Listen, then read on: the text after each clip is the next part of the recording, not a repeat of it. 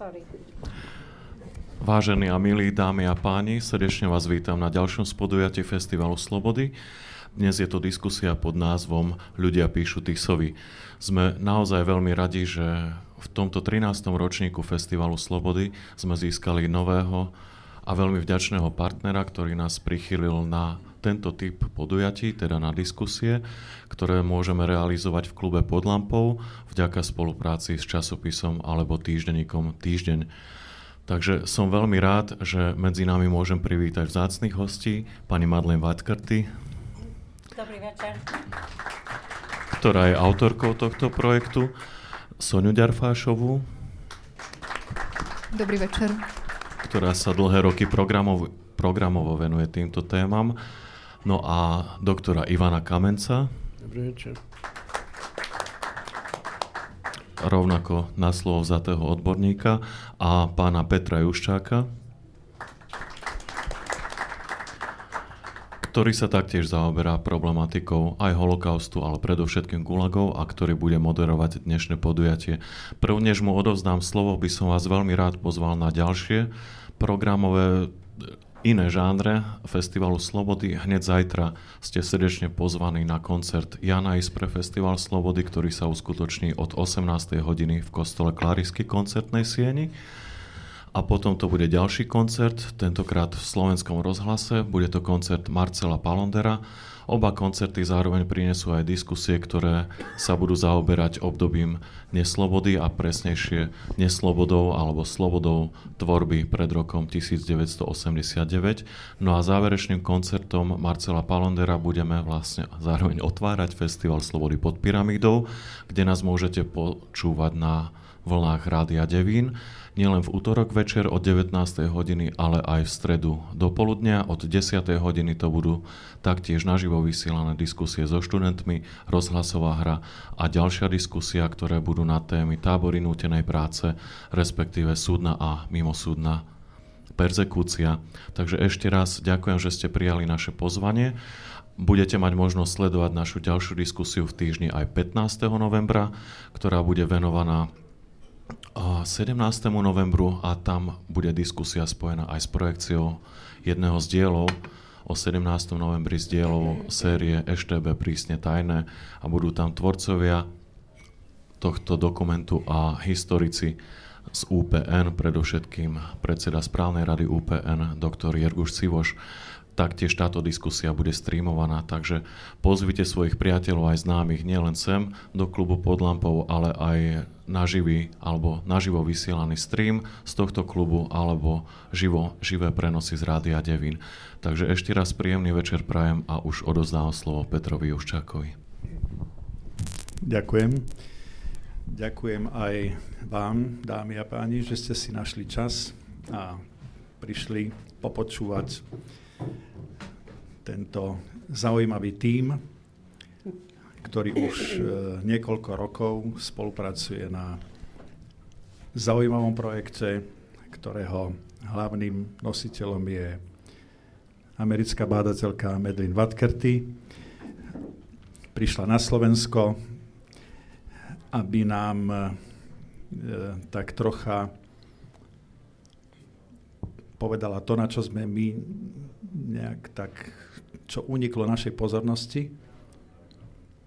A to, je, to bol taký nový pohľad na holokaust, keďže sa jednalo o príbeh toho malého človeka, malý človek vo veľkých dejinách. Takže sme tak nejako v nejakom tom priestore a čase, keď Slovensko pardon, bolo v režime, ktorý veľmi dobre, dobre poznáme ako, ako nacistický a niekedy mu hovorím aj fašistický, ale to už ponechám slovo historikovi Ivanovi Kamencovi, aby nás uviedol do tohto priestoru a času, v ktorom sa rodili tieto listy, ku, ktorý, ku ktorým sa o chvíľu dostaneme. Takže nech sa páči, pán Kamenec. Ďakujem. Tak myslím, že pred týmto publikom netreba nejako veľmi zoširako hovoriť o problematike slovenského štátu. Predpokladám, že ako poznáte, tie základné veci, slovenský štát vznikol ako vedľajší produkt nacistické agresie voči Československu, tak ako dva roky neskôr vznikol chorvátsky štát ako vedľajší produkt nacistické agresie voči Jugoslávii. Okolnosti tohto, vzniku tohto štátu poznamenali aj jeho ďalšiu existenciu a jeho aj vnútornú, aj zahraničnú politiku. Ešte v čase existencie Československej republiky, ale už období autonómneho Slovenska od októbra 1938 do marca 1939 vtedajšia slovenská vláda začala uskutočňovať svoj plán tzv. riešenia židovskej otázky.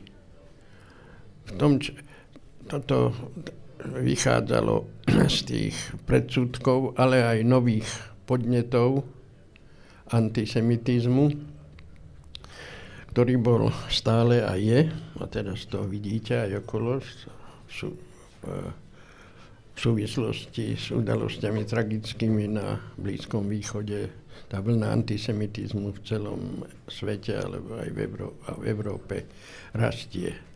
Ale na jeseň 1938 sa z antisemickej politiky stala oficiálna politika. Už to nebolo na okraji spoločnosti, ale jeden z ústredných problémov vtedajšieho režimu. A už od jesene alebo prelomu rokov 38-39 začali prvé protižidovské opatrenia, ktoré boli riadené nie nejakými vedľajšími politickými hnutiami, silami, ale boli vriadené vládou. A vtedy začali, alebo v 39.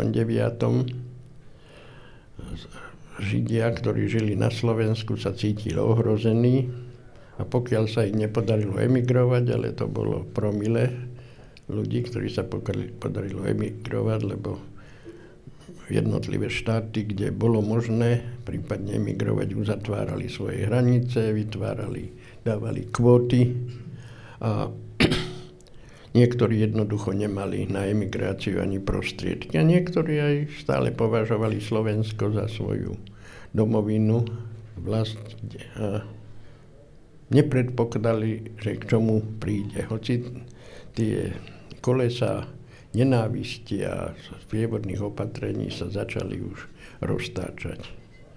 A od tohto času títo ľudia začali písať listy na vedúci, adresované vedúcim predstaviteľom slovenskej vlády.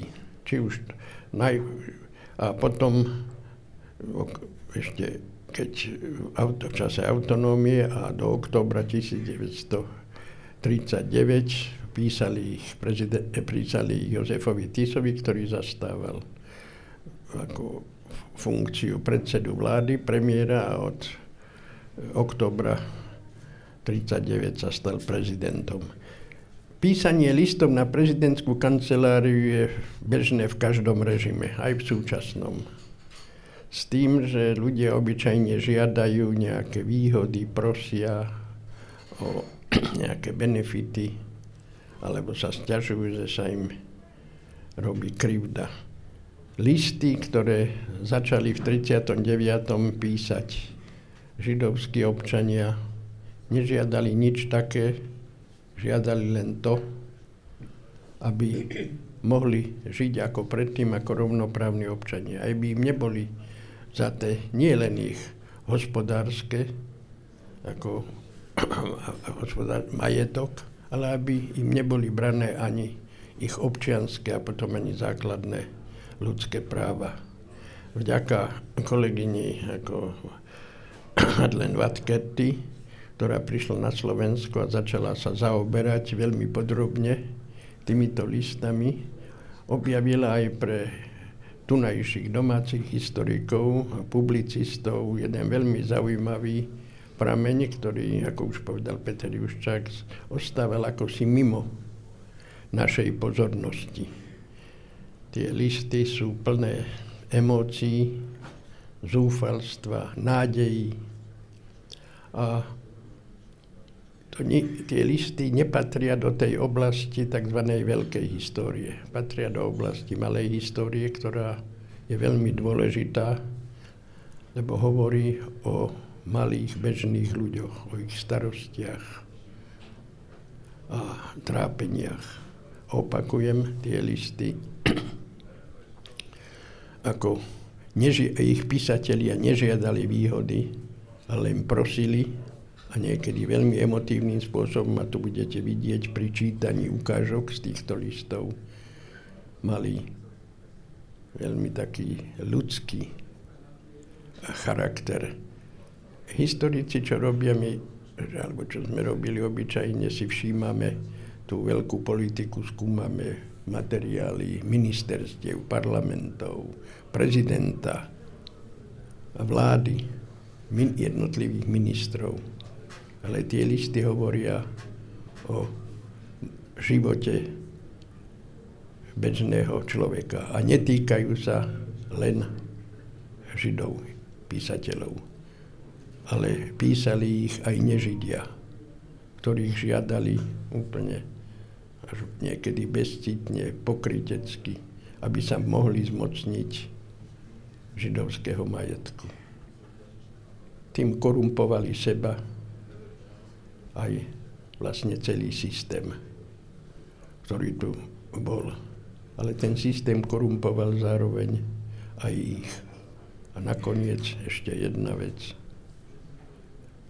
To tzv. riešenie židovskej otázky, a to vidno aj z tých listov, nebolo iba tragédiou obetí, teda v tomto prípade židovských občanov, ale bolo tragédiou celej spoločnosti, väčšinovej spoločnosti. A pokiaľ si toto neuvedomíme, nie len v tej oblasti výskumu odborného, ale aj v každodennom živote, tak nikdy nepochopíme tú tragédiu, ktorá sa stala a ktorú nazývame holokaust. Ďakujem pánovi Kamencovi. A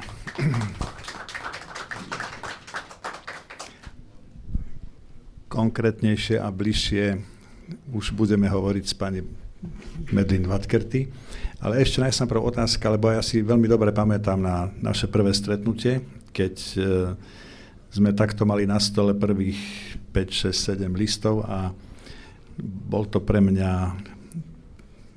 no, veľké prekvapenie, ak, ak nie šok, čo vlastne tí ľudia písali a ako sa to dotýka každého z nás, napríklad aj mňa, pretože jeden hneď z tých prvých príbehov E, sa odohrával na mieste, kde som trávil svoje detstvo. Ten ist, takmer ten istý dvor. Takže potom si človek uvedomí, že miesto, po ktorom každý deň kráča, nesie plno, plno iných významov a vďaka takémuto nejakému poznaniu, štúdiu, e, záujmu sa môže dozvedieť po, akej, po akom priestore sa pohybuje. A tento priestor vďaka Medlin Vatkerty môžeme poznávať aj my. Už to nie je len jeden dvor, je to celé Slovensko. Nie je to jeden príbeh, je to prúd príbehov a žiaľ teda nie je to nejaké veselé rozprávanie, ale ako teda som presvedčený, že aj, aj tú smutnú históriu treba poznať a, a učiť sa z nej. Takže medlin som sa rozhovoril, prepač. Ako to začalo? Otázka. Tvoje bádanie. Aha, OK. Um, ja som pracovala v Múzeu holokaustu vo Washingtone veľa rokov a keď som tam bola, muzeum mňa vyslalo sem, aby som pozerala do archívu v Slovenskom národnom archíve, aby sme mohli sa rozhodnúť, ktorý,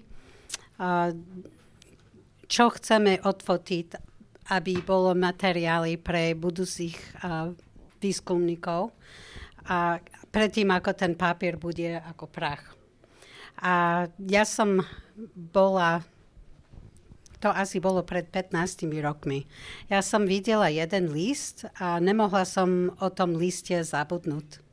to bolo jedna mladá matka, ona mala 24 rokov a ona napísala Tisovi, že jej rodičia, áno, sa narodili ako Židia, ale boli konvertiti. A ona nepoznala žiadne iné náboženstvo ako uh, kresťansko. Ona bola rímska katolička. A ona sa bála a ona hovorila, napísala, že sa bojí o jej deti a že jej, keď je nejaká manifestácia, um, jej deti kričia najhlasnejšie, aby Židia by išli do Palestíny. A, a som rozmýšľala o tom, čo, čo to bolo znamená. Ja som začala mysliť, intenzívne myslieť na tú pani. Keď by som vedela, že idem skúmať a eventuálne tie, tie listy, ja by som sa pamätala, keď je ten list, ja, ja zatiaľ som to nevidela znova. Ale ja som nemohla na ňu zabudnúť, lebo všetci chceme mať našu vlastnú identitu, a my nechceme, aby prišla vláda nám povedať, že nielen, že my nemáme tú identitu, ktorú si myslíme, že máme, ale máme takú zlú identitu. A že patríme do nejakej zlej skupiny.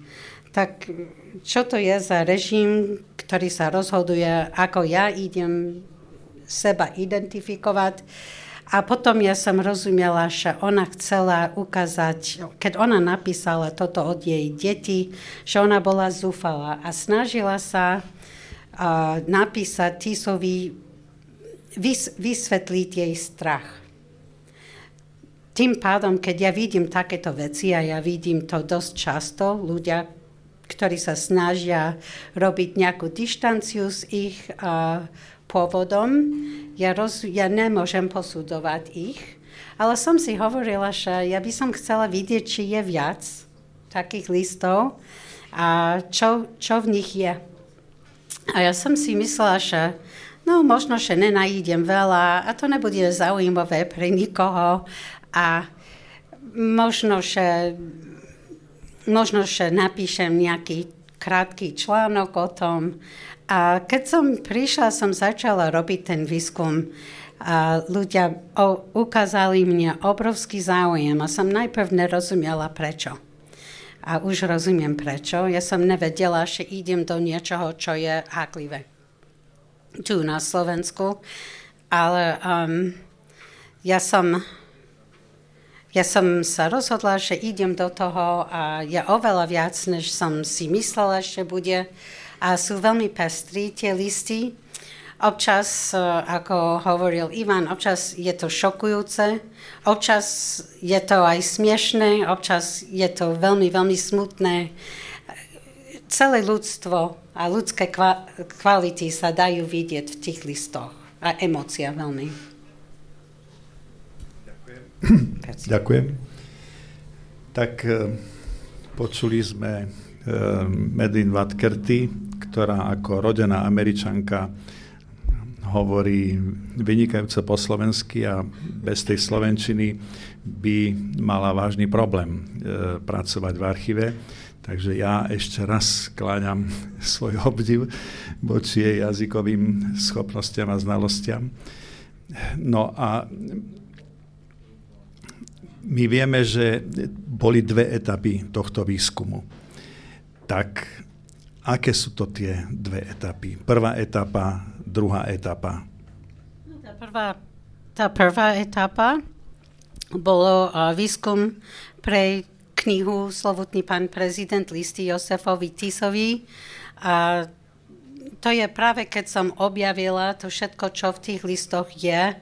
A tá druhá etapa je, že ja pokračujem ďalej s tým výskumom a som som sa rozhodla, že napíšem o tom aj disertáciu, takže to, to pokračuje ďalej, ten výskum.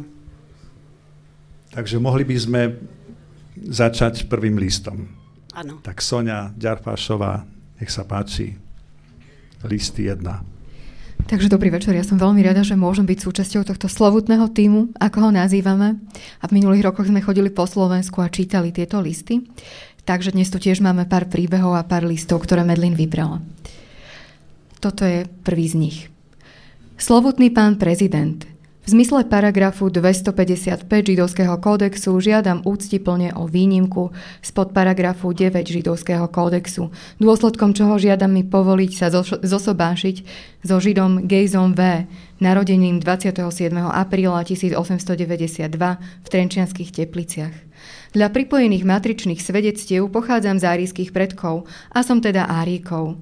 S Gejzom som sa oboznámila ešte v roku 1920 a spoločne sme podnikli hostinskú živnosť, ktorá bola vedená pod menom Gejzu. Skutočne ale sme pracovali obaja a gazdovali v tomto podniku. Hlboká láska nás priviedla k spoločnému spolužitiu, ktorá trvala do vstúpenia platnosti židovského kódexu. Náš spoločný úmysel bol už od počiatku legitimovať naše spolužitie, lenže moji rodičia sa protivili tomu, takže formálne a legitímne nebolo sankcionované naše spolužitie. Gejza vystúpil zo židovskej cirkve, chce byť katolíkom a ja chcem byť jeho legitímnou ženou. Prosím pokorne, slovutný pán prezident. Mne výnimku hore uvedenú udeliť, aby som ako veriaca katolička svoje právo dosiahla. GZV bol teraz odtransportovaný do Žilinského tábora. Žiadam úpenlivé, aby bola možnosť daná k uskutočneniu môjho, poťažne spoločného úmyslu sa zosobášiť a nás priviesť k nášmu blahu. Na stráž obyvateľka Strenčianských teplíc. Dole je ešte rukou dopísané, lebo toto bol list písaný na stroji. Na kolenách prosím slovutného pána prezidenta, by ráčil prozbu moju vyslyšať. Tak teraz ja, a predtým, ako budeme pokračovať s jej druhom uh, listom, ja by som len uh, odkomentovala, že uh, paragraf 9 v židovskom kodexe zakázal spolužitie a sobaž medzi Židom a, a nežidmi a, a Židmi. A ona veľmi chcela sa oženiť sa vydať, sorry. Ona chcela sa vydať uh, s tým pánom, oni žili spolu a pracovali spolu. A teraz on bol uh, transportovaný do Žiliny. A je to úplne možné, že keď ona napísala ten list, že jej snúbenec už bol mŕtvý, pretože um, boli, myslím si, 5 transportov v apríli uh, v roku 42 a Jeden išiel do Sobiboru, to bol 1. aprílový, a potom tie ostatní išli do Auschwitzu, tak ja predpokladám, že išiel do Auschwitzu a on mal 50 rokov a zahynul. Ale um, kancelária prezidenta republiky, ja sa nečudujem, že uh, odmietla ten sobaž, ale, um, a odmietli, odmietli to uh, o dva mesiace neskôr a ona napísala ešte raz Tisovi ďalší list. Slovutný pán prezident, moja prozba o povolenie sa zosobášiť so Židom Gejzom V, vedená v kancelárii pána prezidenta, bola slovutným pánom prezidentom zamietnutá. Ja som 45-ročná na pľúca chorá žena a teraz tu na, bez veškerých prostriedkov ďalšiemu živobytiu – a nemám nikoho, kto by sa o mňa staral. Prosím pána Všemohúceho, by slovutný pán prezident, ktorý je moja jedinečná nádej, úfnosť a pomoc, ako náš, ako náš duchovný otec, ráčil sa nade mnou zmilovať a udeliť mi milosť a výnimku zosobášiť sa s Gejzom V, ktorému by bola daná možnosť čokoľvek pracovať a sa o mňa starať. Žid Gejza V vystúpil zo židovskej viery a vystúpil do našej viery a vstúpil do našej viery rímsko-katolíckej. Prosím úpenlivo, by naša dlholeté spolužitie bolo legitimizované, by bol môj život nebol zničený. No, e, vtedy ešte boli chýry, že ľudia, ktorí budú odtransportovaní, idú dočasne pracovať inde, tak ona nemohla tužiť vtedy, že on sa nebude vrátiť a on zahynul, ako som hovorila. Ale tento druhý list ne, nedostal žiadnu odpoveď. Takže v tom prvom liste e, kancelária prezidenta zamietla takúto žiadosť, áno? A ja by som sa opýtal pána Kamenca, ako to bolo s, so zmiešanými manželstvami židov a nežidov v tom čase zmiešané manželstva sa uzatvárali medzi, medzi ľuďmi, či je žid alebo nežid, tak to sú iné kritéria, keď vstúpia do zväzku mileneckého alebo manželského. Len najhoršie je to, že štát sa v tomto prípade miešal do tých najintímnejších záležitostí človeka. To je jeden z príznakov totality štátu, ktoré, e, ktorý chce ovládať svojich občanov po každej stránke. Nie len po politickej, ale aj takejto intimnej.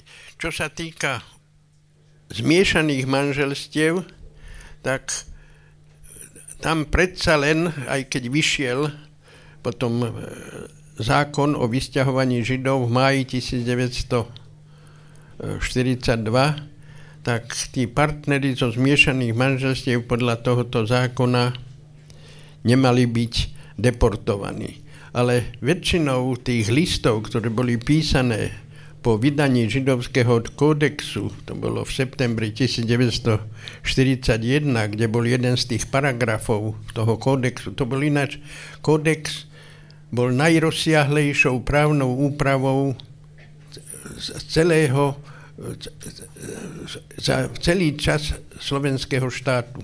Mal väčší rozsah ako ústava štátu, teda ako hlavný zákon štátu. Z toho aj vidno, že ak ako štát alebo režim, akú váhu prikladal ako tomu tzv. riešeniu židovskej otázky. Väčšina tých listov teda tých písateľov listov vôbec ani netušila, keď žiadali po vydaní toho kódexu, vtedy bolo, myslím, najviac listov po septembri 1942, ani netušila vtedy, že ako sa to skončí. Nie, že im zoberú uh, prípadne, že ich povyhadzujú z práce, že ich povyhadzujú, že im uh, zo škôl, že im, to už bolo aj predtým, ale nakoniec, že budú musieť nosiť označenie a budú deportovaní. Ja si veľmi voľne zacitujem z jedného dokumentu, jeden e, vedúci pracovník a z veľkej časti aj tvorca židovského kódexu, e, graduovaný, graduovaný právnik, volal sa, myslím, Jozef Martinka, Jozef, Pantinka sa volal určite, ale neviem, či Jozef, písal zdôvodnenie, prečo musí sa, prečo sa vydal ten kódex. A to zdôvodnenie znie, ešte dnes môže z toho ľuďom chodiť mraz po chrbte. On doslovne píše, ja veľmi voľne to citujem, tak ako nemôžu platiť rovnaké zákony pre ľudožrútov a ostatných ľudí, nemôžu platiť rovnaké zákony ani pre Židov a ostatných. A to nebola nejaká propaganda eh, gardistická, ale to, bola, to bol oficiálny hlas jedného z hlavných tvorcov právneho systému na Slovensku.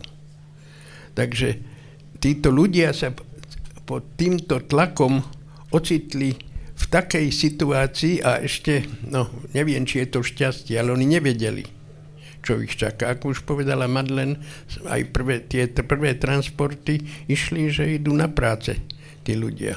Ale potom tá druhá etapa bola začali odchádzať 25. 26. marca, potom boli na pár dní prerušené a od 10. alebo 11.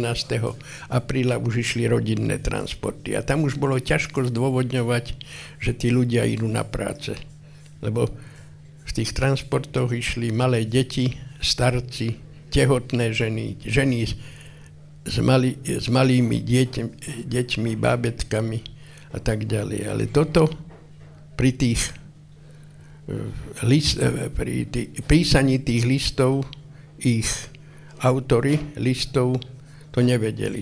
Opakujem, neviem, či to bolo pre nich šťastie, alebo že to nevedeli, že si ušetrili v úvodzovkách ten strach a hrôzu. No a tie zmiešané manželstvá, opakujem, boli aj oni diskriminovaní, ale neboli zo zmiešaných manželstiev až na výnimky, myslím, neboli postihnutí deportáciou. Len ešte chcem to povedať, ten kódex, za to, to som, za to sa vraciam k tomu, čo som povedal na konci svojho prvého vstupu, že to bola aj tragédia väčšinovej spoločnosti. Lebo keď vyšiel kódex, tak všetci štátni zamestnanci, vrátane ministrov, poslancov, museli dokazovať svoj nežidovský pôvod od tretej generácie, od druhej generácie pred nimi. Boli ohrozovaní, báli sa, Viete, a v dejinách strach zohráva neobyčajne vážnu úlohu. Takú odzbrojuje prípadný odpor tých, čo postihuje ich e, tie, nariadenie, tie nariadenia. A to, to sa týkalo aj celej spoločnosti, ktorá bola zneistená ktorá vedela, že sa porušuje tu flagrantne ústava, že ich to môže tiež raz postihnúť. A to je v podstate problém tej, e, toho rieš, tzv. riešenia židovskej otázky. Napriek tomu, že teda, ako hovorí pán Kamenec a ako vyplýva z tých listov, to budeme pokračovať ďalej a ďalej. Napriek tomu tá väčšinová spoločnosť, eh, ona musela vedieť, kam kráča, keď videli zrod totality. A videli, ako tá totalita narastá zo dňa na deň, ako sa dehonestuje hodnota človeka, ako sa delí spoločnosť na výnimočných a na tých, ktorí nestoja ani za tú zmienku o, ako sme počuli, o ľudožrútoch. Čiže každý človek pri zmysloch musel vedieť, že, spoločnosť smeruje niekam do nejakého, ne, nejakým zlým smerom. A diali sa tieto nepravosti, nepristojnosti a doslova zločiny ďalej. Budeme sa budeme o nich ešte počuť v týchto listoch, tak povedal by som, že poďme k ďalšiemu, aby sme... Ja len by som povedala, že tento list napísal Herbert A. On bol 13-ročný chlapec z Bratislavy a on chcel výnimku pre seba a pre svojich rodičov. On vysvetľuje, oni, že celá rodina že boli konvertíti do evangelickej cirkvi augsburského význania potvrdzuje, že konvertili z čistého náboženského presvedčenia. A, a teraz môžeš pokračovať s tým. Takže máme tu, máme tu aj úryvok listu Herberta z 20. marca 1942. Môj otec František A. hlásil sa, dokiaľ to bolo možné, k národnosti slovenskej, aj pri ščítaní ľudu v roku 1930. Taktiež na výzvu slovutného pána prezidenta po osamostatnení slovenského štátu bol medzi prvými, ktorí väčšiu hodnotu zložili na Zlatý fond slovenského štátu, aby aj týmto prejavil dôveru a svoju oddanosť. Môj otec bol stále čestným a mravným občanom a pracoval stále aj národohospodársky v prospech celej spoločnosti a prosperity spoluobčanov. Aj v súkromnom živote bol hlásateľom slovenskej myšlienky. Ja teraz ako ťažko srdečne chorý od 3. novembra 1941 som na detskej klinike v Bratislave. O vážnosti mojej nemoci prikladám osvedčenie, no na teraz nie je ani v stave ma v nemocnici navštíviť. Dovolujem si podotýkať, že som bol stále vychovávaný v duchu slovenskej myšlienky. Moja úctivá prozba je jak telesnej, jak duševne mojou záchranou a záchranou mojich rodičov. Podľa židovského kódexu sme považovaní za židov, ale duševne zvíťazí na nás naša slovenská výchova. Znovu obnovujem svoju prozbu a prozbu mojich rodičov a vopred ďakujúc za vaše láskavé, humanitné vyriešenie našej úctivej prozby, zostávam váš oddaný Herbert A. Ja by som tu dodávala, že v sčítanie ľudu v roku 1940 Žid už nemohol seba identifikovať ako Slovák. A to je prečo tá, tá prvá veta, že pokiaľ mohol, jeho otec identifikoval sa ako Slováka.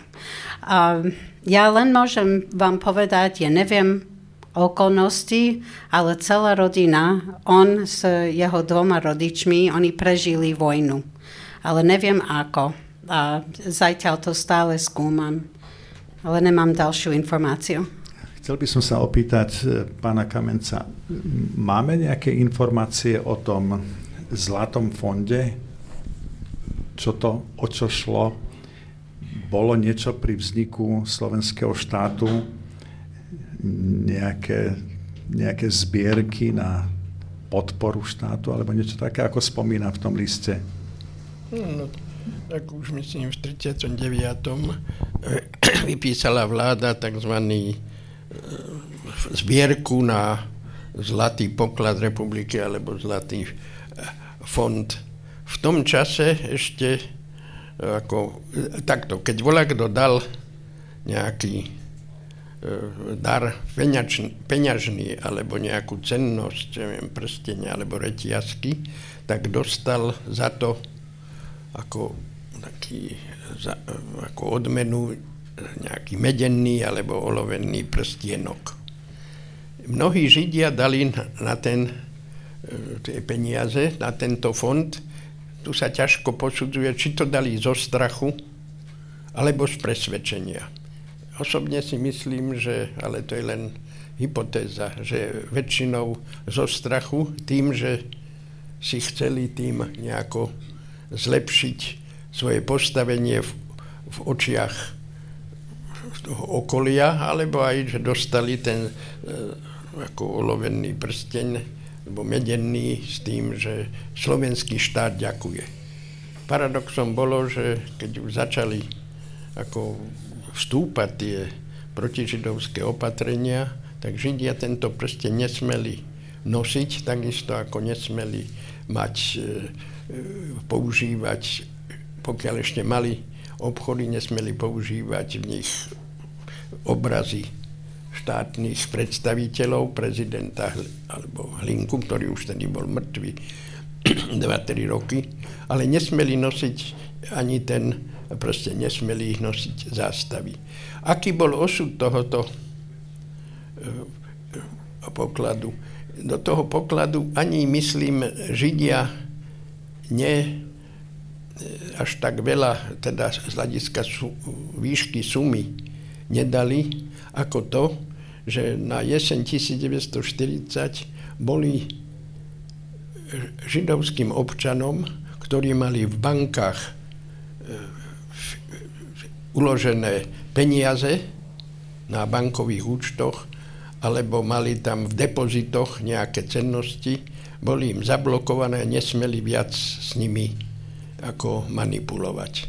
A myslím, že táto čiastka židovského majetku bola zablokovaná a sa z veľkej časti presunula práve do toho zlatého pokladu alebo fondu, zlatého fondu republiky. Bol to jeden z, zo spôsobov, mnohých spôsobov okrádania židovského obyvateľstva. Nebola to len arizácia, ale aj týmto spôsobom sa ako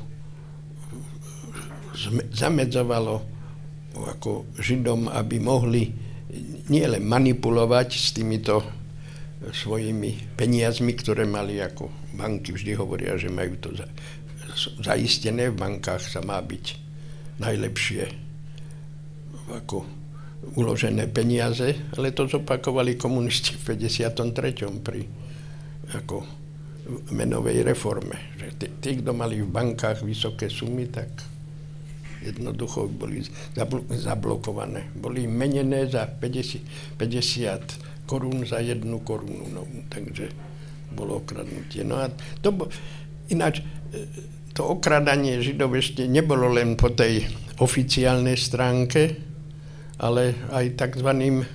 výpalníctvom. To, čo dnes, keď mafia príde a povie, že budete nám platiť za ochranu vášho obchodu takú sumu, ináč sa vám môže volať čo stať a vášmu obchodu, tak za tým židovským občanom prišli gardisti a povedali, my potrebujem na zveladenie gardy nejaké peniaze. Koľko prispiejete?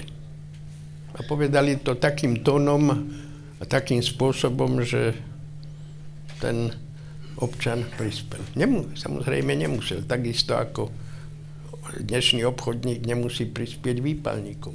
Ale tam znovu hral ten, e, tú úlohu veľkú fenomén strachu. Tak to je aj e, tieto veci, tieto veci ktoré e, tu počúvame, že vlastne obeď si financuje svojho kata. Je to tak vzdialené nielen tej ľudskej etike, ale aj, ale politickej etike a tomuto štátu. My sa dúfame ešte dostaneme aj k tej štátnej etike neskôr, ne, potom niekedy na záver, že tento štát sa vôbec nerozpakoval tým, že jednoducho tu opäť, opäť poníži až do takej miery, že ako v prípade toho zlatého fondu, tak aj v ďalších mnohých prípadoch vlastne sa postaral o to, aby si tí tie obete platili sami ešte aj tú deportáciu do táborov smrti. Ale poďme k ďalšiemu listu. Nech sa páči. Teraz bude list, ktorý napísal uh, Alexander B. On bol zo Šecovskej. Sečovce? Sečovce. Ďakujem, Sečovce. A on mal malú živnosť, on opravil obuv 42 rokov on bol hluchonemý a napísal Tisovi 10. marca v roku 1941. A môžem vám povedať, že v roku 1940 Sečovce mal 4724 obyvateľov a skoro 27% bolo Židov. To je znamená okolo 1200 ľudí. No teraz. Jeho excelencia dr. Jozef Tiso, prezident republiky. Podpísaný AB, 64-ročný hluchonemý obuvník, obyvateľ v Sečovciach, ženatý, celkom bezmajetný, prosí o láskavé mimoriadne povolenie o ďalšie prevádzanie obuvníckej živnosti, ktorú prevádzam už 42 rokov v Sečovciach, ktorú som sa vyučil v ústave hluchonemých a teraz mi bola ústredným hospodárskym úradom nariadená likvidácia. Moja manželka je 62-ročná. Sme tedy dvaja starí ľudia, bezdetní, ničoho nemáme. Živili sme sa výlučne len z obuvníckej živnosti, ktorú som prevádzal len tak, že som robil opravy. Nové práce, tedy vyhotovenie obuvy, to som nerobil. Len tzv. plátkarstvo. Som presvedčený, že ústredný hospodársky úrad nemá na mysli vyradiť z hospodárskeho života ľudí podobných mne, lebo ako 64-ročný hluchonemý iste nemôžem byť na škodu hospodárskemu životu odňatím tejto živnosti, ale jednak strácajú dvaja starí ľudia túto najskromnejšiu výživu a jednak zarmutí sa mi môj život natoľko, lebo jeho excelencii je iste známo, že ako hluchonemý viem len to, čo som sa naučil v ústave. V žiadnej inej práci nerozumiem. Veľmi pokorne prosím, ráčte láskavé hľadieť na môj starý vek a údel už mi pánom Bohom udelený, umožniť mi tých pár rokov, ktorí sú mi snáď ešte dopriate, odžiť vo zvyknutom živote. V istej nádeji, že moja úciplná žiadosť nájde porozumenia, znamenám s oddanou úctou AB a potom ešte dopísal hluchonemý obuvník. No, uh, tento pán a jeho manželka obidvaja zahynuli počas holokaustu. A ten pán napísal, že nemal deti, ale to nebolo pravda. A on, on mal dceru, ona sa volala Ester a ona tiež zahynula. Neviem, prečo klamal Tisovi. Uh, myslím si, že to je preto, že uh, tá dcera sa vydala s nežidovským mužom a ak Alexander Bay bol veľmi pobožný, by neakceptoval to manželstvo. Alebo možno len nechcel priťahnuť na ňu pozornosť a my nemôžeme vedieť. A občas nevieme odpovedy na určité otázky. Ja som bola v kontakte s jeho bratrancom v New Jersey, ktorý bol veľmi prekvapený, keď som sa s ním spojila a on mal informáciu, že Alexander B. bol odtransportovaný a Yad Vashem v Izraeli mi to potvrdil. Takže to bol výsledok e, pátrania po tomto osude. A mm, mohla by si spomenúť taký, taký významný objav pri tomto pátraní aj z niektorého iného príbehu? Málo kedy nájdem, najprv som nikdy sa nestretla s nikým, ktorý napísal Tisovi. A, mm, ja som bola v kontakte s jednou pani v Prahe, jej otec uh, napísal Tisovi, keď mal 6 rokov, a jeho otec, tak jej starý otec.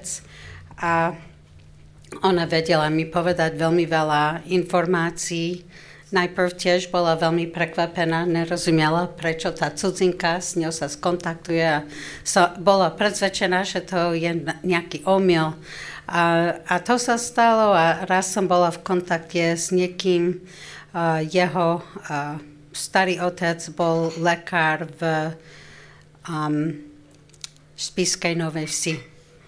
A on prežil vojnu, on videl, ako celá rodina bola odtransportovaná uh, kamionom a on behal do hôr.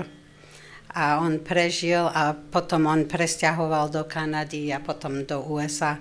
Veľmi málo kedy. To záleží, každý výskum je iný. Ja snažím sa patrať po tie osudy. Občas nenájdem nič, občas nájdem veľmi veľa ak niekto chcel odškodnenie od, a sa skontaktoval s Červený kríž, tak potom môže mať oveľa viac informácií. Každý, každý človek je iný a fakt občas nenájdem nič, vôbec nič a občas nájdem veľmi veľa. Ja to len začína s tým, že ja vygooglím toho človeka. Ja som občas veľmi prekvapená, čo, čo príde na moju obrazovku. Ale potom sú uh, databázy preživších. Napríklad ja som mohla sa dozvedieť, že ten Herbert Apfel, on, on prežil, pretože jeho meno a meno jeho rodiča boli v jednom zozname ľudí, ktorí prežili, prežili to obdobie. Občas mám väčší úspech, občas som v kontakte s um, členami rodiny týchto ľudí, ktorí napísali Tisovi a občas ne, nenajdem absolútne nič. Napísala som moju knihu, ja som hľadala informáciu o osude uh, 17-ročnej Alžbety a ne, nenašla som žiadnu informáciu, keď tá kniha už bola na svete, som tú informáciu našla. To, ja som hľadala niečo iné a som zrazu videla jej meno na zozname uh, mŕtvych, ľudí, ktorí ne, neprežili holokaust. No. to výskum funguje tak. Takže takýto úspech človeka poteší, aj keď nebýva to vždy e, príjemné zistenie. Dobre hovorím? Ja by som vysvetlila len, že ja už robím toto určitú dobu a ja už začínam cítiť v sebe, keď sa blížim k osudu nie, niekoho a ja, ja musím prestať to, čo ja robím a ja, ja robím také v mojom byte také číslo 8, ja chodievam po byte a potom si hovorím, ja dúfam, že ten človek prežil, dúfam, že prežil, potom si sadnem, lebo veľmi veľa robím uh, cez počítač a uh, vidím to, čo sa stalo, ak ten človek zomrel, samozrejme ja som veľmi smutná, ak ten človek prežil, ja som veľmi šťastná, ale to len trvá 5 sekúnd, lebo aj ten list, aj to prenasledovanie, ja potom rozumiem, že ten človek veľmi trpel, stratil ľudí, ktorí veľmi ľúbil a členov rodiny a, a takéto veci, tak tá, tá radosť netrvá veľmi, veľmi dlho. Ale tak môžeme ísť ku ďalšiemu listu. Dobre, teraz uh, máme jeden list, ktorý napísal uh, kňaz, on sa volal Ignác Chladní, on bol z Banskej Bystrici. Um, ja by som povedala, že aby si čítala, potom ja budem vysvetliť viac o ňom. Vaša excelencia, slovutný pán prezident, Reč povedaná vašou excelenciou predvčerom na výročie smrti Andreja Hlinku mi dáva smelo spísať vám a prosiť vás o pomoc.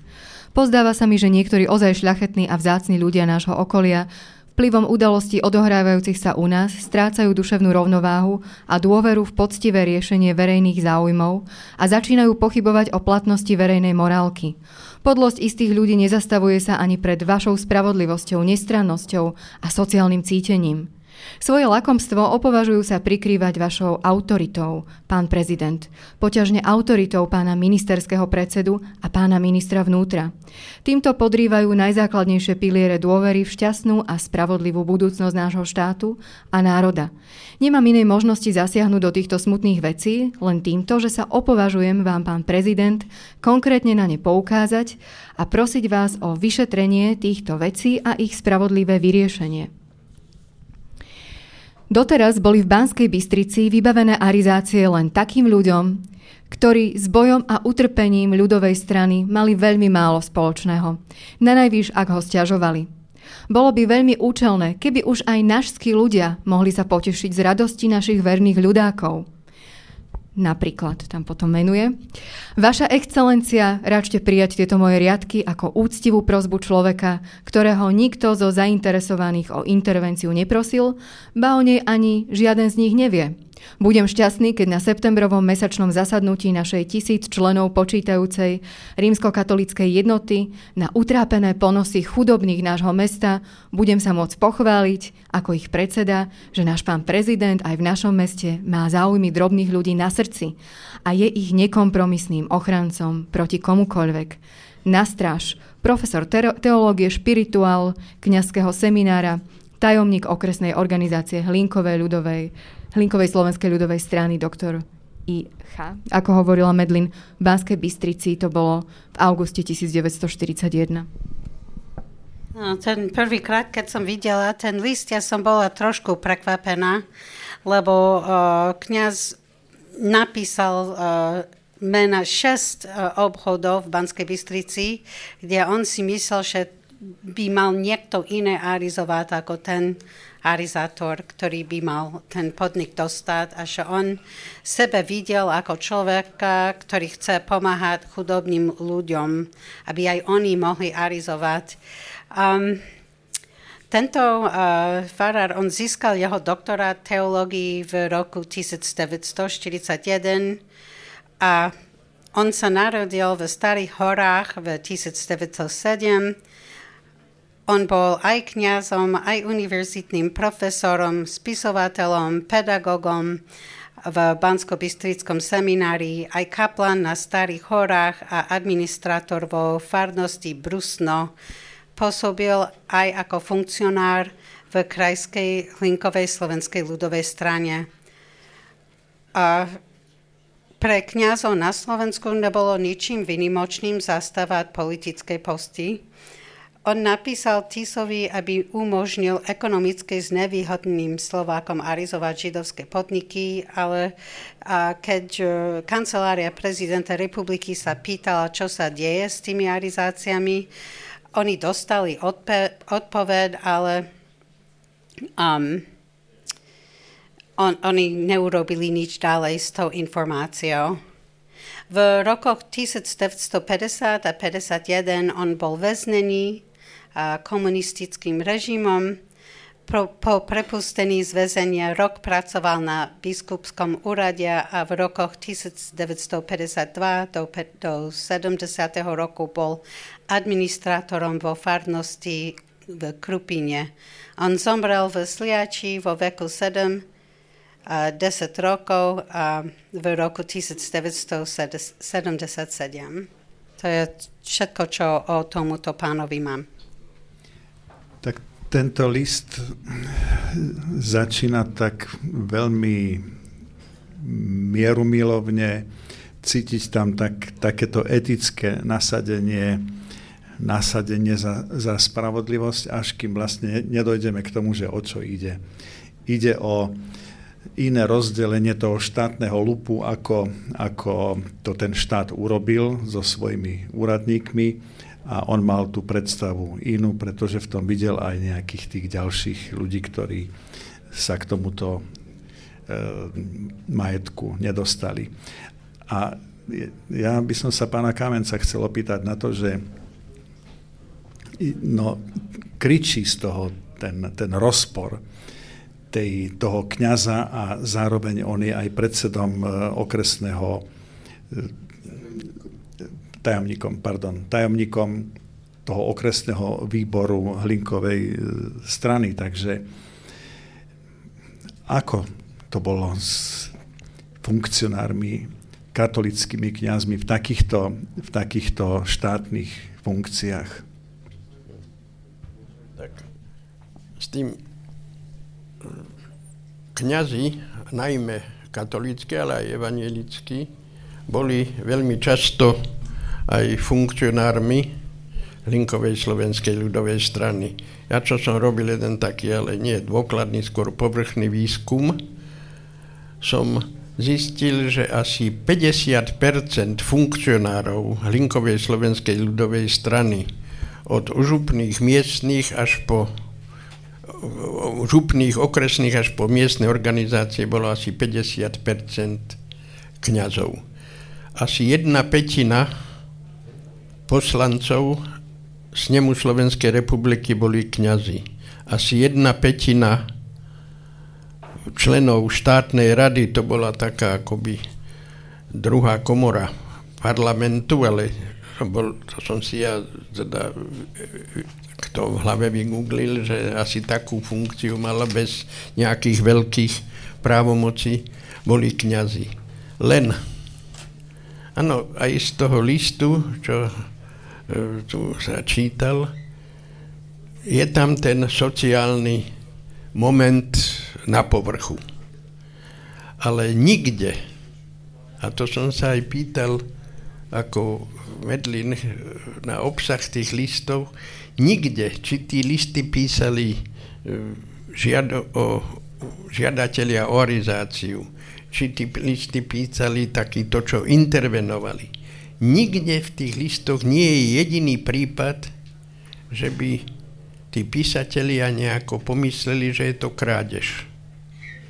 Nikde nie je e, naznačené, že vlastne je to, a to nechcem nejaké náboženské veci ťahať, ale jedno z prikázaní je nepokradneš.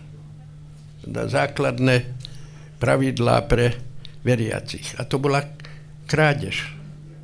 Takisto ako bola, ako bola krádež dražby. Bo po deportáciách úrady v jednotlivých mestách, ale aj mež, väčších obciach robili dražby po vysťahovaných židovských obyvateľov. A tam predávali za pomerne veľmi výhodné ceny, lacné zvršky po týchto ľuďoch. A teraz ale to už skôr ako taká hypotéza alebo vec pre psychologický výskum, či keď tí chudobní ľudia kúpili na dražbách nejaké šaty, detské trebars, alebo nejaký kočiarik detský.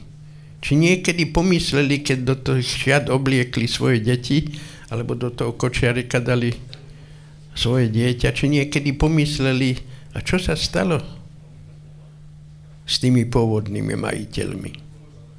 A toto je jeden z naj, podľa mňa, jeden najhorších postupov, alebo ak chcete zločinov toho štátu, že do tej svojej politiky veľkého okrádania zatiahli aj drobných ľudí. Až, a ešte ich aj strašili, že modlíte sa, aby sa tí Židia nevrátili, lebo oni sa oni budú to všetko chcieť späť a ešte sa vám budú aj pomstiť. V, v tlači sa písalo, keď sa spojenecké vojska vylodili na Sicílii v lete 1943.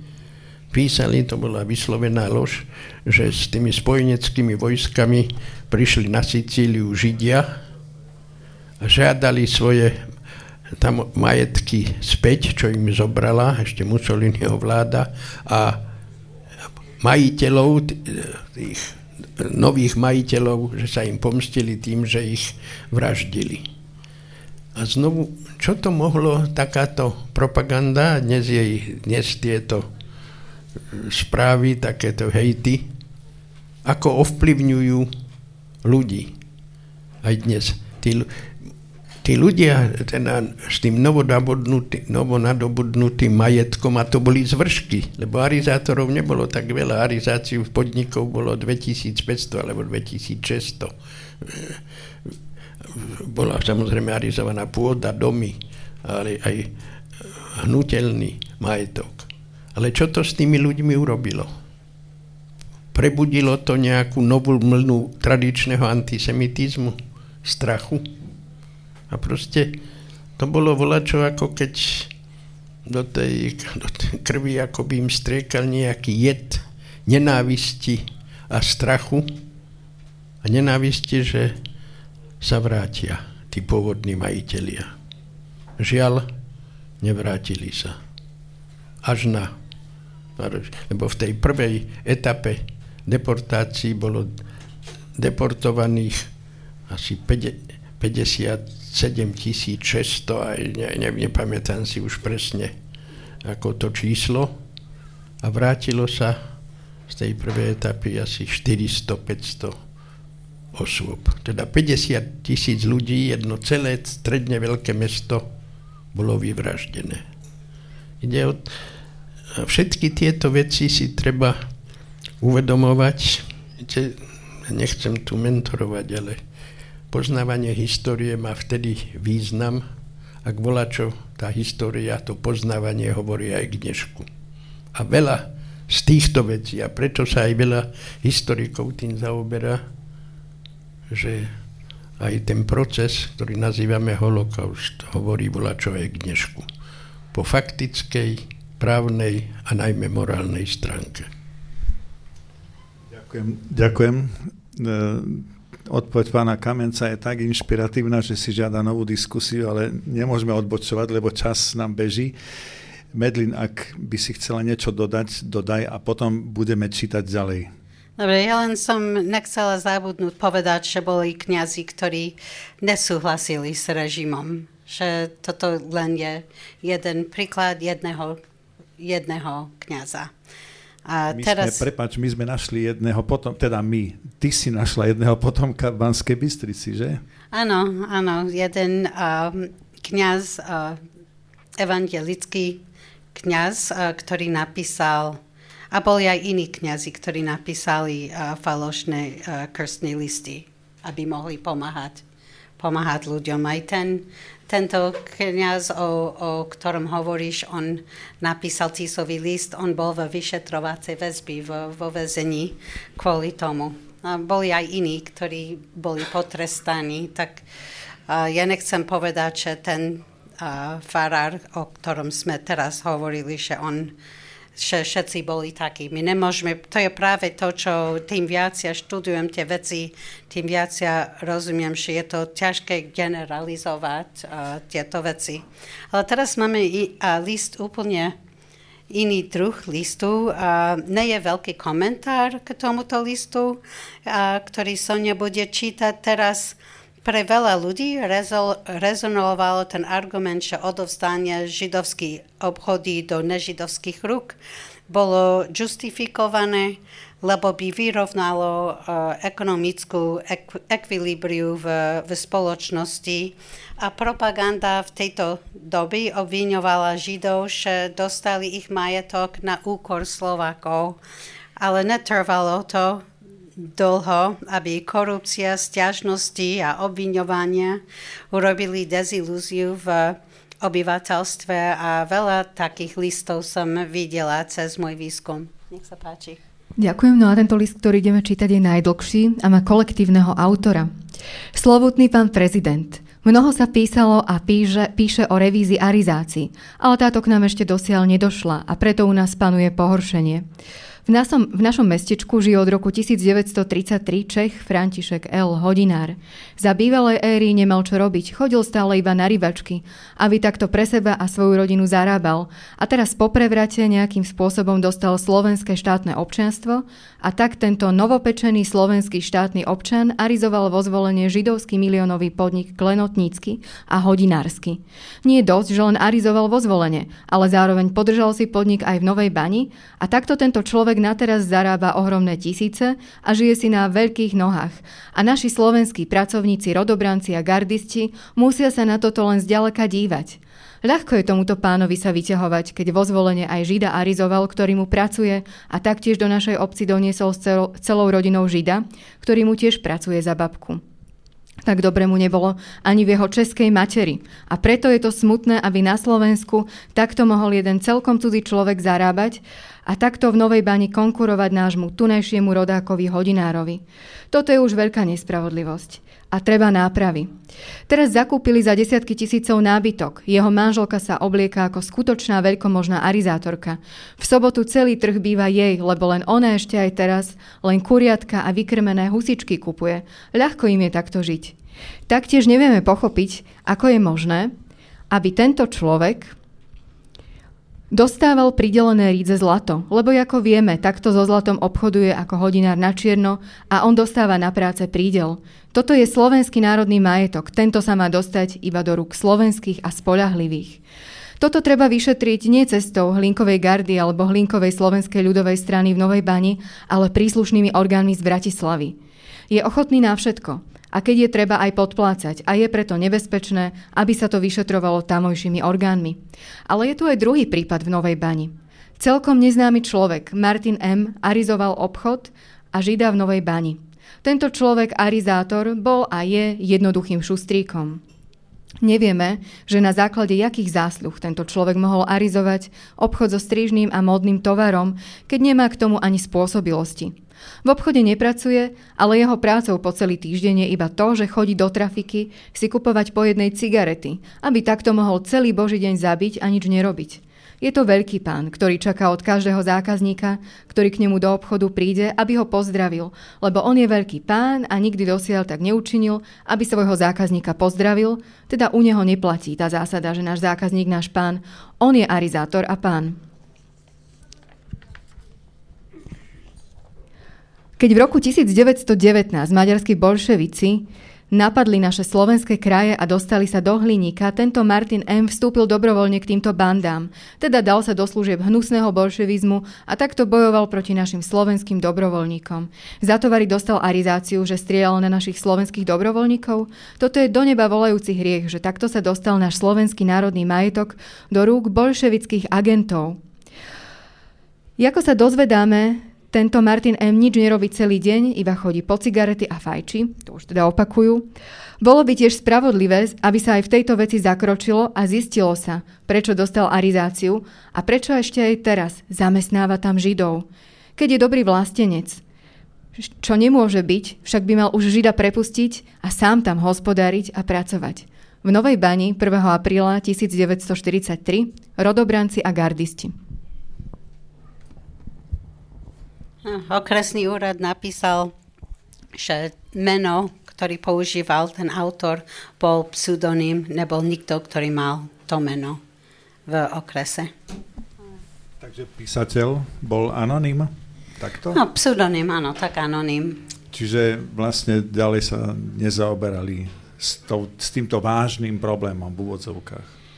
Oni skúmali ten problém, lebo kancelária prezidenta republiky vyžadovala nejaké vysvetlenie. Napísali, že ten pán, ten prvý pán, že on mal jeho, všetky jeho doklady boli v poriadku a že a Židia, ktorí pracovali v tom obchode, už sú v pracovnom tábore, tak nepokračujú tam ďalej. Tak potom to bolo, a potom, že to meno určite bolo falošné ale tých, takých tých e, údaní bolo viacej v týchto predchádzajúcich listoch.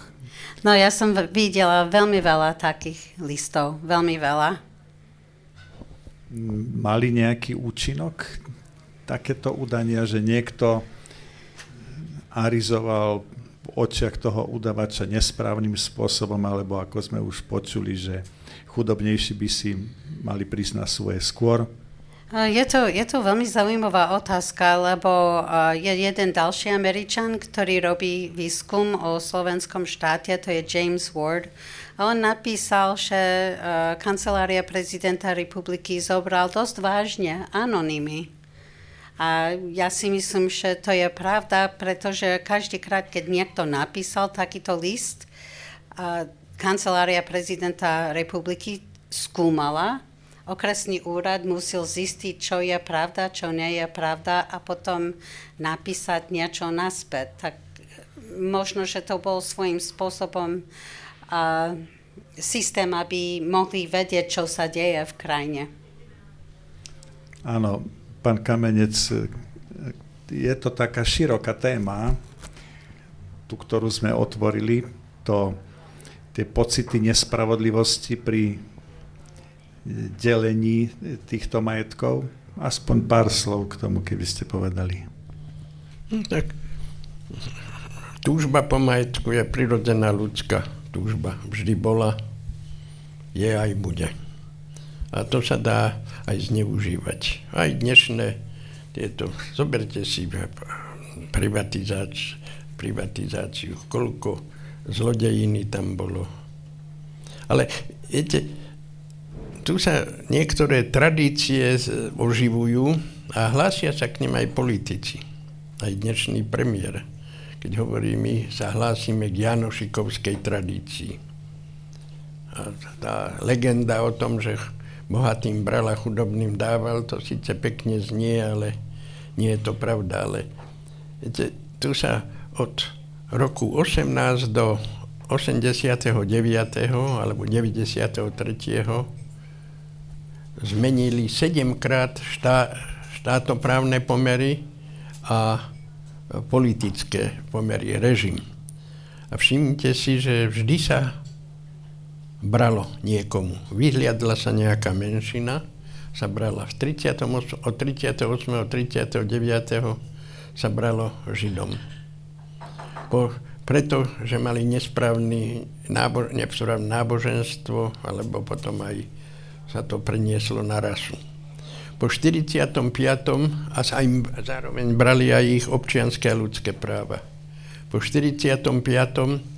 sa bralo všetkým Maďarom a Nemcom a stratili aj občianské práva. Len preto, že boli Maďari a Nemci. Bez ohľadu na to, či sympatizovali s Hortiovským Maďarskom predtým a s jeho revizionistickými požiadavkami, alebo nie, alebo či Nemci boli prívrženci nacistického ideológia politiky. Po 48. sa bralo všetkým ako tiež bohatým. A, a za bohatého sa pokladal nie len veľkostatkár, alebo továrnik, alebo bankár, ale obyčajný živnostník a rolník. Sa označili ako kulak. A čo to mohlo urobiť? To bolo 39 48. Jedno desaťročie. Čo to mohlo urobiť správnym a morálnym vedomím človeka? občana. A potom, keď prišla privatizácia, znovu sa kradlo a sa povedalo, no čo tak. Ty, treba čo najskôr ako sa obohatiť. A potom vzniklo taký trpký vtip za predchádzajúceho režimu, kto nekradne, ten okráda svoju rodinu. A e, toto, na to sa vraciam k tomu, že história vždy by mala volať čo hovoriť k súčasnosti. Ja nie som privrčencom tej myšlienky, že história je učiteľkou života. Ale dá sa z nej volačo vidieť.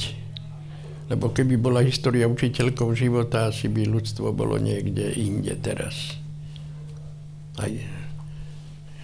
Takže tieto uh, udania nikto z týchto listov, teda z tých, čo chceli tu arizovať, nikto sa nezamýšľal nad tým, čo je s tým predchádzajúcim majiteľom, ale nadával na svojho konkurenta, že ten mohol ukradnúť a ja som nemohol ukradnúť. A to je, to je niečo, tá spoločnosť s týmto nie je zdravá celkom. Ja nechcem vyvolávať tu nejaké pesimistické nálady, ale toho pesimizmu máme okolo seba dnes dosť. Asi by sme mali vždy spozorniť, ako ste hovorili, tie vlny vytvárania nepriateľa. Mali by sme vždy spozorniť, keď sa začne vytvárať ilúzia o tom, že máme tu zrazu nejakého nepriateľa a z toho nepriateľa sa postupne vytvorí vlna a v tej vlne je vlastne kolektívna vína nejakej skupiny ľudí. A tam je treba spozornieť a tam je treba si klásť otázku. Naozaj je ten Šoroš tým nepriateľom? Lebo politická fantázia je neuveriteľne široká, keď, keď potrebuje nejakého nepriateľa vytvoriť, lebo človek bez programu potrebuje nepriateľa, aby sa mohol stať jej programom likvidácia nepriateľa. Čiže likvidácia toho, čo neexistuje. Pardon za vstup. Poďme čítať. Ak to by, asi by bol náš posledný list. Máme ešte jeden list, ak je záujem a ak máte nejaké otázky, tak teraz budeme čítať list, ktorá napísala, ktorý napísala Gisela Z. Ona bola z Michaloviec, mala 22 rokov, keď napísala Tisovi, už bola vydatá 3 roky. Ona mala dva malé deti jej matka bola porodná asistentka, jej otec bol vo väzení za spáchané krádeže a lúpeže. Ona bola grekokatolická a jej manžel bol konvertita. Konvertoval v 1939 a on mal 26 rokov. A oni chceli výnimku pre neho, ona chcela výnimku pre jej manžela, aby mohol pracovať a napísala Tisovi 14. januára v roku 1942. Račte odpustiť, že som sa opovážila vás vyrušovať, ale bieda ma k tomu donútila. Vydala som sa pred troma rokmi za Františka Z, ktorý kvôli mne dal sa prekrstiť na grécko-katolika. Predtým bol židovského náboženstva. Zamestnaný bol u firmy ako obuvník u Baťu 11 rokov, predtým v Užhorode a od roku 1935 v Michalovciach. Jeden rok sme žili dobre, pokiaľ mal zamestnanie. A teraz máme dve deti a manžel nemá zamestnania už dva roky. Môže si vaša excelencia predstaviť náš, náš biedný život, lebo za jeden izbový byt platíme 180 korún mesačne? Ešte ja som nemocná, lekár mi povedal, že mám ísť do Bratislavy na kliniku, ale to nie je možné. Neračte sa hnevať, ale zamyslite sa, zamyslite sa nad nami, lebo bola som už všade, už všade na úrade a každý mi len povedal, že jediný pán prezident mi môže pomôcť s tým. A ja 22 ročná a moje dve deti Trpia biedou práve len preto, že môj manžel nie je považovaný za kresťana. Veď ja by som iné nežadovala, len aby môj dobrý manžel mal zasa svoje zamestnanie, lebo pohynieme hladom. No, kancelária prezidenta republiky sa rozhodla, že idú skúmať, a idú ju skúmať a keď prišiel list do kancelárii prezidenta republiky boli tri možnosti. Prvá možnosť, že oni to preposlali niekde inde. Ďalšia možnosť, že odmietli hneď a tá tretia možnosť bol uh, ten výskum, že idú zistiť, či ten človek naozaj si zaslúži tú výnimku alebo nie. A oni sa pýtali všelijaké otázky a ich poslali uh, do uh, okresného úradu, či ten človek je mravný, do akej organizácii patrí, akej finančné pomery má, či hovorí pravdu, či je spolahlivý, politické a takéto otázky. A, a James Ward, ten historik, ktorého som spomínala, on hovoril, že tá zásluha v tisových očiach to bolo uh, úroveň asimilácii tohoto človeka. Uh, oni chceli vedieť, uh, tie veci od neho a oni všetko skúmali a napísali uh, o, o ňom a o nej. Ale potom okresný úrad sa pýtal miestnej hlinkové Sla- Slovenskej ľudovej strany ich vyjadrenie o Gizele a napísala, že nemala kladný postoj k slovenskej veci, čo nemá byť prekvapenie, keď režim prenasledoval jej rodinu a tá žiadosť bola nevyhovaná 12. január v roku 1943, ale ja nemám žiadnu informáciu o osude tejto rodiny. Tak. tak ja som sa pozrel na hodinky a ale bolo to preto, aby sme vedeli, že, že čo ďalej. Tak nech sa páči, pokiaľ máte nejaké otázky, môžete sa pýtať pana Kamenca, pani Medlin Vatkerty alebo novinárky Soni Ďarfášovej. Nech sa páči. Ak otázky. Nech sa páči. Môžete používať. Mám, mám. Prepačte, ja som prišiel trošku neskôr, len sa chcem opýtať, teda podľa akého kľúča boli v rámci arizácie pridelované tie majetky? Keby ste to vedeli tak krátkosti povedať, že, mm, že ľudia, ktorí to e, nemali dostať, tak to dostať, že, že či tam konexie hrali úlohu, alebo neviem, príslušnosť strane a podobne. Ďakujem. Nedostatok niečoho, tak začína podplácanie konexie podvody. S tým, že sa hovorí, že v prvom rade mali dostávať členovia Hlinkovej slovenskej ľudovej strany. Ale už v 41. Hlinková slovenská ľudová strana a jej predstavitelia sú dokumenty, kde písali, ako prebieha arizácia, kde tvrdili, že arizujú ľudia, ktorí boli vola kedy proti nám, ktorí neboli v strane a takto. Takým diktátorom pri arizácii nebol Tiso Viete, to boli nižšie úrady. Pre arizáciu bol zriadený ústredný hospodársky úrad. A na jeho čelo postavili tukovho človeka, volal sa Augustín Morávek. A tento Augustín Morávek nikdy nebol členom Hlinkovej slovenskej ľudovej strany, ale ešte v čase Prvej republiky bol členom Československej živnostenskej strany to, čo sa nazývalo vtedy Čechoslovakistická. Táto živnostenská strana ako neuznávala ani ako e, slovenský národ, hovorilo o československom národe. A ten určoval, kto dostane arizáciu a kto nie. Aj nie len on sám, ale aj jeho ako e, najbližší spolupracovníci. A tam skutočne bola protekcia a to z dobových do, dokumentov jednoznačne vidno, to je tie sťažovanie, to sťažovanie sa nie len tých uchádzačov o arizáciu, ale aj z oficiálnych úradov, kde sa sťažovali na e, postup e, ústredného hospodárskeho úradu aj na tohoto Moravka, ktorého ešte aj obvinili, našli nejaký jeho list písaný po maďarsky, kde hovorí, vždy som bol aj budem e, pro, pro, pro maďarského cítenia. To bolo na vojnovom Slovensku a v ľudáckom režime jeden z hlavných hriechov.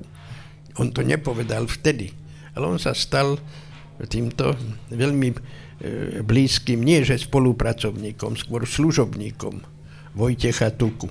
A stal sa ako e, no, takým eh, diktátorom v tejto eh, v tomto procese. Jeho patronom bol Tuka, ktorý jediný prijal jeho eh, taký plán arizácie, ktorý vypracoval Moravek už v 39. bol na takých študijných cestách v Nemecku, ale potom aj v Maďarsku, kde študoval, ako sa tam arizuje. A vtedy nikto si nevšimol tu jeho, to jeho memorandum, len Tuka.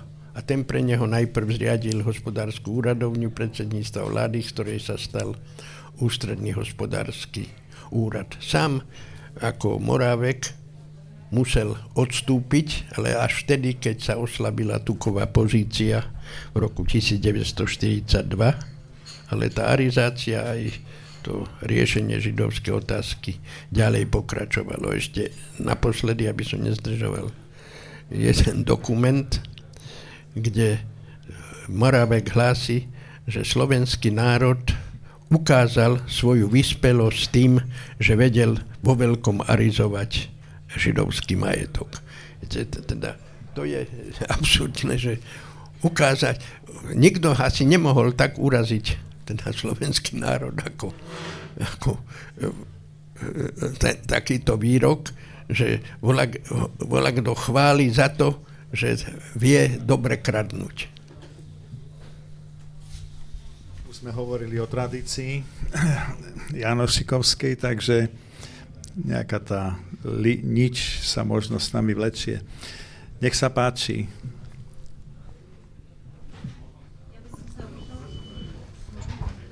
Že koľko z tých listov dostali nejakú kladnú odpoveď? Či bola nejaká kladná odpoveď vôbec? Počujete? Áno, už je to dobre, prepačte.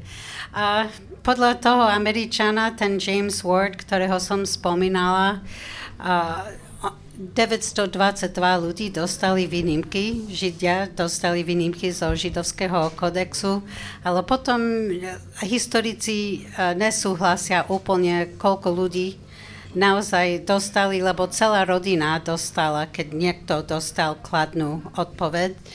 A sú historici, ktorí hovoria um, 1000, 1500, tento historik hovorí 4000, 5000 a, ale to, čo vždy a, ľudia sa čudujú, že a, dostali odpovedy tie listy, a, len neboli kladné.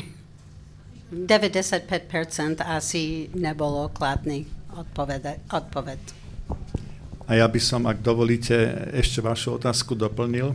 Koľko asi je takýchto listov, kde občania sa obracali na, prezident, na prezidenta Tisa? koľko ich asi... No, to nie. Ivan Kamenec hovorí, že je ich 20 tisíc.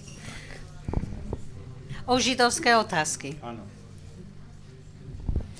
Ďakujem. Nech sa páči. Dobrý večer. Ja by som sa chcela opýtať pani Medlín, či narazila aj na taký list, kde teda sa prihováral za, za Židov, alebo teda požadoval nejakú výnimku, alebo požadovala nejakú výnimku nielen súkromná osoba, ale možno nejaký verejný predstaviteľ, možno predstaviteľ církvy. To znamená, či nabral niekto takúto odvahu, lebo čítali ste list od farára, kde to bolo teda uh, trošičku inak, akoby, alebo teda ten obsah bol trošičku iný a či prípadne ste narazili na list trebárs od predstaviteľa církvy alebo od verejne činej osoby, ktorá, ktorá by naozaj prejavila takú spolupatričnosť a, a ozvala sa za výnimku, alebo či to boli len súkromné osoby. Ja by som len, ten len jediný odpoved, ktorý mám k, k tej otázky, je, že keď Židia chceli dostať výnimku, občas dávali listy od farára, keď boli uh, konvertiti, ktorý podporoval ich žiadosť. A je ich dosť. Oni hovoria, že tie, te, tento konvertita je uh, uh, srdečný uh, v jeho konverzii, ale uh, ten iný komentár, ktorý by som ešte robila k tejto otázke, by bolo, že ja mám dojem, keď už som pozerala na veľa takých listov, že napriek tomu, že očakávame určité veci od kňazov, pretože oni reprezentujú morálnu autoritu, že oni mali tú istú škálu reakcie na židovskú otázku ako ostatní ľudia v spoločnosti. Boli tvrdí antisemiti, na jednom konci a na druhom konci ľudia, ktorí uh, skutočne chceli pomáhať Židom. A potom bolo veľa, ktorí nevyjadrili nič. A to, je, to presne zrkadluje trendy, ktorý vidím v spoločnosti odtedy, že ja robím uh, tento výskum. Aha, je jedna, jedna výnimka, uh, čo mi spomínal Ivan teraz, že v Pohranice, čo je blízko, kde je Nitra, bola, bol jeden konvertita, jeden žid, ktorý chcel výnimku a pre seba, pre svoju manželku a pre jeho dvojročnú dceru. A celá a, a bola odmietnutá jeho žiadosť, ale celá dedinka, kde žil, podpísala, že oni by boli veľmi šťastní, keď pán prezident by udelil tú výnimku. A to bolo uh, 106 ľudí, ktorí to podpísali, ale to je ten len jediný krát, že by som videla takú podporu. To je naozaj výnimka. Odpovedala som? OK. ja ešte k tým výnimkám jednu vec, má to ešte dosť takú citlivú vec často sú tam spory, teda spory, že, koľko tých výnimiek bolo. Tak tie výnimky, to, čo ja som povedal, že dostali 4 až 5 tisíc, oni nedostali, dostali to asi 900 až 1000 ľudí, ale výnimka platila pre najbližšiu rodinu. Teda keď dostala štvor, keď e, otec štvorčlennej rodiny dostal výnimku, tak vlastne tá výnimka platila pre štyroch. A toto je tých, že sa to vyšplhalo na to číslo 4 tisíc alebo 5 tisíc. To sa nedá, ešte ten výskum tak nedošiel, že tí výnimkári, aké mali veľké rodiny. Ale je tu jeden veľmi iný veľmi vážny problém, keď si postavíte. Pred kým chránili tie výnimky tých žiadateľov? Kto ich ohrozoval? Bol to štát a jeho režim. A kto stál na čele štátu a jeho režimu? Na to si musí každý sám odpovedať.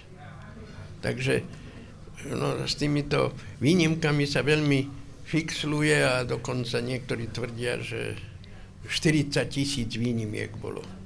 To je, ale to sú tie hejty, ale konšpirá- tie konšpirácie na Slovensku bolo na začiatku slovenského štátu okolo 90 tisíc ľudí. Z toho v prvej etape bolo vyvezených 57 až 58 tisíc, v druhej etape asi 12 až 15 tisíc ľudí. Na Slovensku sa zachránilo buď v pracovných táboroch tunajších, alebo potom po okupácii Slovenska ďalších okolo 10 tisíc ľudí, kde potom zlyháva aj tie, taká základná matematika, počty, obyčajné, triviálne, že 40 tisíc, tak potom by na Slovensku muselo žiť o mnoho viac Židov predtým. Takže, a toto je, myslím, veľmi dôležitá tá otázka. Pred kým chránil ako prezident svojich občanov. Kto ich ohrozoval? A o čo boli lepší tí, čo dostali výjimku od tých, čo nedostali? To sú všetko otázky, ktoré na to historika si ťažko môže odpovedať, ale opakujem, ja nechcem moralizovať, ale má to svoju veľmi silnú etickú stránku, morálnu. Ďakujem, tak nech sa páči. Ak sú otázky? Jak môžem, by som jednu... Jak môžem, by som jednu o, milú a jednu, jednu nemilú. O, takú osobnú, tak najprv tú nemilú. O, nedesí vás ako historikov odborníkov, keď vidíte podobný narratív o, napríklad našej ministerky kultúry, ako sme videli presne v tom najdlhšom liste. Aký máte k tomu postoj? A druhá, Madlen, ja by som sa veľmi rada opýtala, vy ste asi nechceli od detstva študovať holokaust. Čím ste chcela byť? Ja nemám istotu, či uh, som dobre rozumiela. Či som chcela dlhé roky študovať o holokauste? Čím? uh, what did I want to be when I grew up? OK, teraz rozumiem. Uh, ja som chcela učiť francúzštinu. a človek nikdy nevie, kam pôjde ten život. A ja som študovala francúzsku a ruskú literatúru na univerzity a ten odbor, kde študujem teraz, ani neexistoval vtedy. A, a keď by som pokračovala môj štúdium, môj štúdium, ja by som bola, ja by som učila francúzsku literatúru niekde, asi vo Francúzsku, neviem. Ale môj osud ma zobral sem Inak, keď som bola v strednej škole, ja musím sa priznať verejne, že moc dejepis nelúbila. A ja som tie dátumy a tie fakty a, a myslím si, že to, čo ma priblížil k, k tomuto, to sú ľudské osudy a ja mám záujem o ľudí a ich životy a, a výzvy a, a osudy, tak cez tie listy som sa priblížila k tomuto odboru, ale predtým to nebolo tak a ja ja som pracovala v Múzeu holokaustu trošku viac ako 11 rokov, potom už som teraz na penzii a ja som sa rozhodla, že chcem to skúmať ďalej. A keď som prišla, to už bolo pred 7 rokmi, ja už som tu 7 rokov, robím ten výskum. A každý krát je to viac a viac zaujímavé pre mňa. Ďakujeme. Nech sa páči. Ešte pre, ministerka, nech sa páči. Ministerka kultúry. Čo si myslím o nej? ja by som, ja, ja čakám sa dozvedieť, čo to je národné jedlo, lebo neviem, čo to je. Ale ja som nerozumela otázku, poviem pravdu. Čo, naozaj, čo si myslím o nej? Ten najdlhší ten najdlhší list no. používal podobné slova, aké používajú teraz tu na Slovensku títo noví, po, noví starí politici, napríklad ministerka kultúry. Veľmi podobné vyjadrenia, podobné slova. Aha, tak uh, vy hovoríte možno o jazyku nacionalizmu? Asi ten slovník je podobný. Ja musím povedať, ale že moja slovenčina nie je až taká dobrá, že by som vedela robiť tie paralely. Takže ako vnímaš, že sa vracia ten slovník opäť? Ja ako to vnímam, a, haha, um, a pozorujem to. a, občas. Ja by som tú otázku rozšíril aj na pana Kamenca a na Soniu Ďarfášovu. Ak máme chvíľu času ešte. Sonia, nech sa páči. Tak, ďakujeme za otázku, to je veľmi dobrá otázka a takisto, keď som čítala ten list už prvýkrát, tak som si hovorila, že ono je to strašne zvláštne, že ten slovník toho listu je veľmi podobný ako to, čo počúvame od niektorých dnešných politikov, až to človeka zamrazí No, niektoré veci sa nám vracajú, možno v nejakej inej podobe. Myslím si, že to je dôsledok aj nevyrovnania sa s tými dvomi totalitami, ktoré sme prežili, nedôsledného vyrovnania sa. A myslím, že Hans Kelsen hovorí, že spravodlivosť je, spolo- že vlastne spravodlivosť je spoločenským šťastím a tá spravodlivosť nikdy nenastala, že v podstate tie veľké krivdy, aj tie krivdy, o ktorých hovoríme dnes, neboli nejakým spôsobom potrestané, veď keď sa pozrieme len koľko z tých arizátorov takmer nikto, ale koľko z tých naozaj, že páchateľov v tých prvých líniách, koľko z tých možno lokálnych agresorov je tu Janko Hlavinka s nami z dokumentačného strediska holokaustu, ktorý sa venuje tejto téme tiež, tak koľko z nich bolo potrestaných? Veď to retribučné súdnictvo po vojne to bola naozaj len malá špička ľadovca. Keď pôjdeme ďalej, prišla druhá totalita, mnohí tí bývalí ľudáci prehodili kabaty a stali sa z nich povedzme komunisti a keď sa pozrieme na tie komunistické zločiny, tie tiež vlastne o, zostali bez trestu. Takže ja to často opakujem, ale myslím si, že nepotrestané zlo zostáva zlom a že vlastne o, to, čo, pred čím sme utekali, tomu možno budeme musieť nejakým spôsobom opäť čeliť, aj keď v inej podobe. A áno, akože vzbudzuje to veľké obavy, že človek má pocit, že sa vraciame niekam, niekam do minulosti a sama sa nad tým zamýšľam, že vlastne čo nás čo nás čaká. Nech sa páči. Neviem, tak ja, som trošku alergický na tie národniarské reči. Ja by som vždy ich im povedal, že nech sa najprv naučia pravopis a povedať tri súvislé slovenské vety za sebou. Myslím, nech tam prejavia oni svoje národniarstva. Nie, keď ide ministerka do divadla na balet a vysloví nespokojnosť, že príliš veľa zahraničných baletných umelcov tam je. To sú tak primitívne veci, že človek sa za to aj hambi, ale to je u nás ako tradícia aj v iných.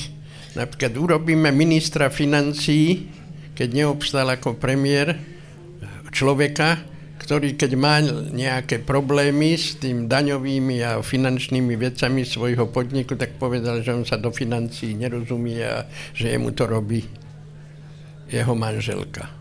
Tak to sú niečo tak absurdné veci, že človek by sa tomu aj smiel, keby sa ho to priamo nedotýkalo. A čo ma ako najviac rozčuluje na tom, že títo politici robia z občana hlupáka. Neviem, alebo sme hlúpi. A sme, lebo sme si boli, zvolili takú vládu, akú máme. Takže ja tu nechcem robiť nejakú agitáciu, ale treba povedať niektoré veci natvrdo. Ešte by som si zapolemizoval so Soňou, keď hovorila, že nevyrovnali sme sa s dvomi totalitnými režimami. Ja sa vždy pýtam, čo je to vyrovnať sa. To je proces poznávania. A to nie je, že vyrovnať sa potom kto zazvoní a povie, už sme vyrovnaní. To je proces poznávania, obnovovania a kladenia si otázok, aj nepríjemné, nepríjemných. A to je, aby sme no, vyrovnať sa. Takže to, to tiež pekne znie, ale ja neviem vždy e, pochopiť ten obsah toho, vyrovnať sa. Ako sme sa vyrovnali s nepravosťou. Teraz e, nie je konti- kontinuita máme v tých negatívnych veciach, ale nie v tých pozitívnych.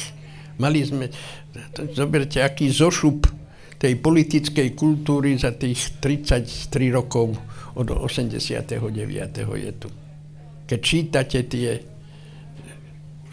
veci týchto politikov, ktorí, ktorí tvrdí, vždy tí, čo sú v opozícii, hovoria, že žijeme nie v právnom štáte. Bez ohľ- jedna garnitúra sa mení za druhu. A vždy urobí miesto kontinuity vždy urobí nejaké čistky. To teraz sa robí tiež.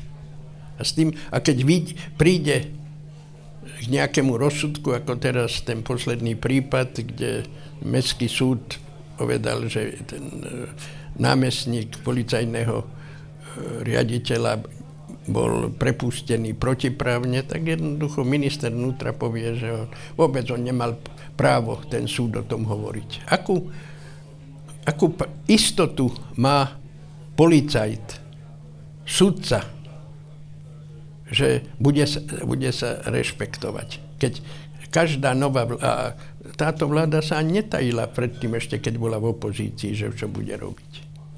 A my to pozeráme na to, prikyvujeme a, v tom, a tým sa vyrovnávame s minulosťou. Je to, hovorím, ja tu možno, že pôsobím ako nejaký hm, tento advokátu z diaboli.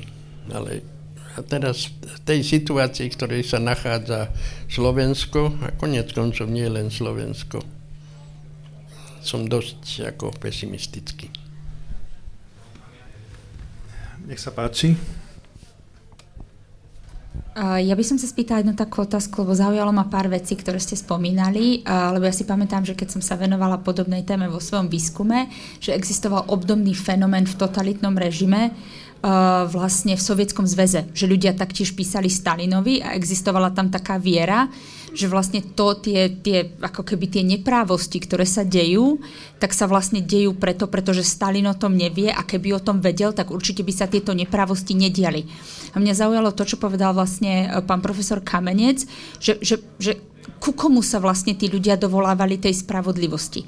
A mňa by zaujímalo, že vy keď ste študovali tieto listy, tak či to vyslovene bolo o tom, že tí ľudia písali Tisovi ako pánovi prezidentovi, aby to teda napravil na tých nižších úrovniach riadenia toho štátu, alebo či toto boli ľudia, ktorí sa ako keby snažili dovolať spravodlivosti už možno na nejakých okresných, regionálnych úradoch, možno na tom hospodárskom výbore a až keď sa nedovolali tej spravodlivosti, tak až vtedy písali pánovi prezidentovi.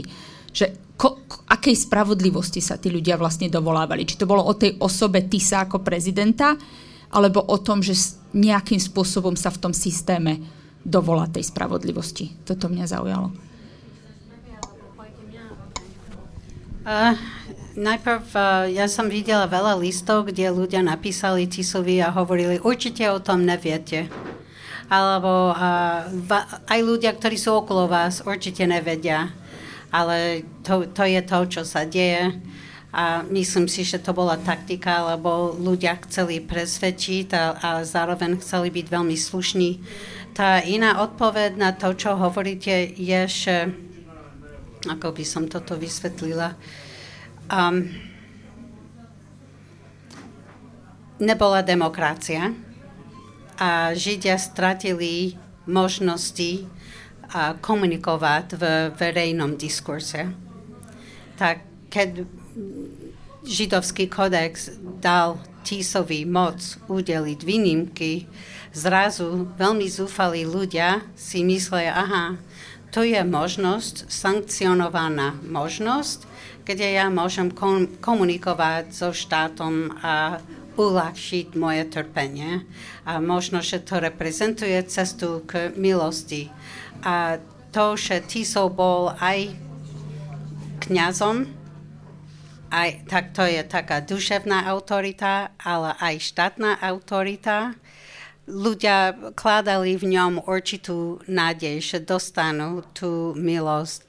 Ale ja som prišla k záveru, že tá možnosť dostať výnimku, že Židia boli zúfalí a to produkovalo lavinu listov prezidentovi, dúfali, že dostanú nejakú pomoc, ale pre štát ja si myslím, že ten proces existoval skôr, aby vylúčili tých, ktorí nepovažoval za, uh, za kompatibilní s víziou nového štátu. Tak tie, ktorí nepatrili, tak viac, ešte viac vylúčiť. Tak neviem, či som úplne rozumela ten ostatok. Ja si myslím, že ten ostatok je pre neho. Áno? OK? OK. Tak ty. Tak to je úplne prirodzené, že ľudia sa radi obracajú na najvyššieho predstaviteľa. To bolo Baťuška cár v Rusku, potom Stalin je známy prípad. Stalin veľmi vedel dobre manipulovať so svojimi najbližšími, alebo ich priamo nechal odsúdiť a popraviť. Ale tá manipulácia bola niekedy veľmi priam diabolská. Nechal zatvoriť a poslať do väzenia, do Gulagu, alebo manželku Molotova, ministra zahraničných vecí. To bolo už po skončení vojny. A neviem, nakoľko tam bola odsúdená. A keď Stalin zomrel v 53. ona dostala záchvat smútku a omdlela zo smútku. To muselo byť tak, že určite to ju do toho väzenia poslal Beria, alebo ja neviem kto, však vždy tá verchuška sa medzi teb, sebou ako ja to vždy, ale tie listy hlavám štátu chodili, aj Masarykovi chodili, aj v demokratickom Československu v tomto, a tie listy mali rôzne, nemyslím teraz, čo sa týka židovskej problematiky, že čo ja viem, volali Tisa, aby im išiel za kmotra, za krstného otca, dieťaťa. Ak to, to mali vyslovene, tak to je úplne prirodzené, že čakali, že e, e, samozrejme, tým som to odmietal, ja pravdepodobne väčšinu, ja neviem, e, čo, ale keby to, to prijal tieto ponuky, tak by musel byť pravdepodobne k motorom, ja neviem koľko detí na Slovensku. Ale ešte k tým výnimkám sa chcem vrátiť. Ča, často, my sme tu tiež hovorili o tom výnimky, ktoré dával Tiso. Ale väčšina výnimiek, ktoré chránili Židov pred deportáciami, neboli prezidentské výnimky. Lebo deportácie začali v marci 42. O výnimky žiadali na základe kódexu na jeseň 41 a najviac výnimiek bolo daných pre ľudí už po skončení prvej etapy deportácií teda v 43. a do polovice 44. Väčšina výnimiek, ktoré dostali Židia, boli výnimky hospodárske. A to sa odrazilo aj v tom znení vysťahovaleckého zákona, kde sa expressis verbis hovorilo, že ktorí zatiaľ nemajú, ktorí Židia nemajú byť vysťahovaní, zatiaľ, dočasne. Inžinieri, ekonómovia, lekári, lekárnici, veterinári. A tie výnimky, aj títo ľudia žiadali výnimky, ale oni už oni mali poist, vlastne dva druhy výnimiek. Oni mohli pracovať, čo bolo najdôležitejšie pre nich, že keď pracovali, čo viem, lekárov, keby boli vysťahovali, tak e, zdravotníctvo na Slovensku skolabuje. A alebo veterinárov, alebo lekárnikov, alebo rôznych inžinierov, stavebných, strojných, elektroinžinierov. Ale oni, títo ľudia, žiadali výnimky napríklad, aby ich deti mohli chodiť do školy. Lebo ako v 40. roku všetky židovské deti boli vylúčené zo stredných, odborných, učňovských a samozrejme aj vysokých škôl. A oni napríklad, alebo žiadali výnimku, aby nemuseli nosiť označenie, hviezdu. Takže tie výnimky sa niekde zdvojovali. A aj tie výnimky, čo dal Tiso, čo tých 900 alebo 1000, a čo chránilo aj tých rodinných príslušníkov, tých 5 tisíc, tí boli už väčšina z nich bolo zabezpečených práve tými Eh, hospodárskymi výnimkami, ktoré dávali jednotlivé ministerstva. Najmä ministerstvo hospodárstva a prekvapujúco aj ministerstvo vnútra na čele s Machom, ale, lebo pod ministerstvo vnútra patrilo zdravotníctvo. Takže eh, všetci lekári, lekárnici, veterinári dostali z tejto strany výnimky. A potom ale už celkom na konci často sa historikov pýtajú, či bol ten alebo onen politik vinný. A nie len za slovenského štátu, aj za komunistického režimu. Alebo aj teraz je, je úplne legitimná tá otázka. Podľa mňa historik na tieto veci nemôže re- relevantne odpovedať. To je odpoveď pre e, právnika a právnu prax ale historik môže a musí hovoriť o zodpovednosti. Keď je kto na čele štátu, na čele ministerstva, na čele centrálneho alebo aj necentrálneho úradu, je zodpovedný za to, čo sa, tom, čo sa v tom štáte robí. A na toto aj naši súčasní policiti dnes zabúdajú. Nie len táto garnitúra. Lebo oni si myslia, a každá garnitúra si myslí, že tu bude na veky, alebo bude aspoň 3-4 funkčné obdobia. Takže vina sa môže olutovať, odpustiť, odprosiť, veriaci sa z nej môže vyspovedať, ale zodpovednosť je štandardná. Sto, tá, tej sa nedá zbaviť. A nikdy sa nepýta potom e, ten ani historik, že či on chcel alebo nechcel bez ohľadu na to, či chcel alebo nechcel, je zodpovedný za to, čo sa robí.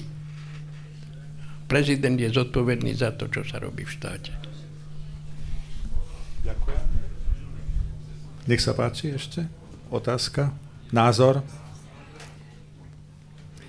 Takže, myslím, že všetko.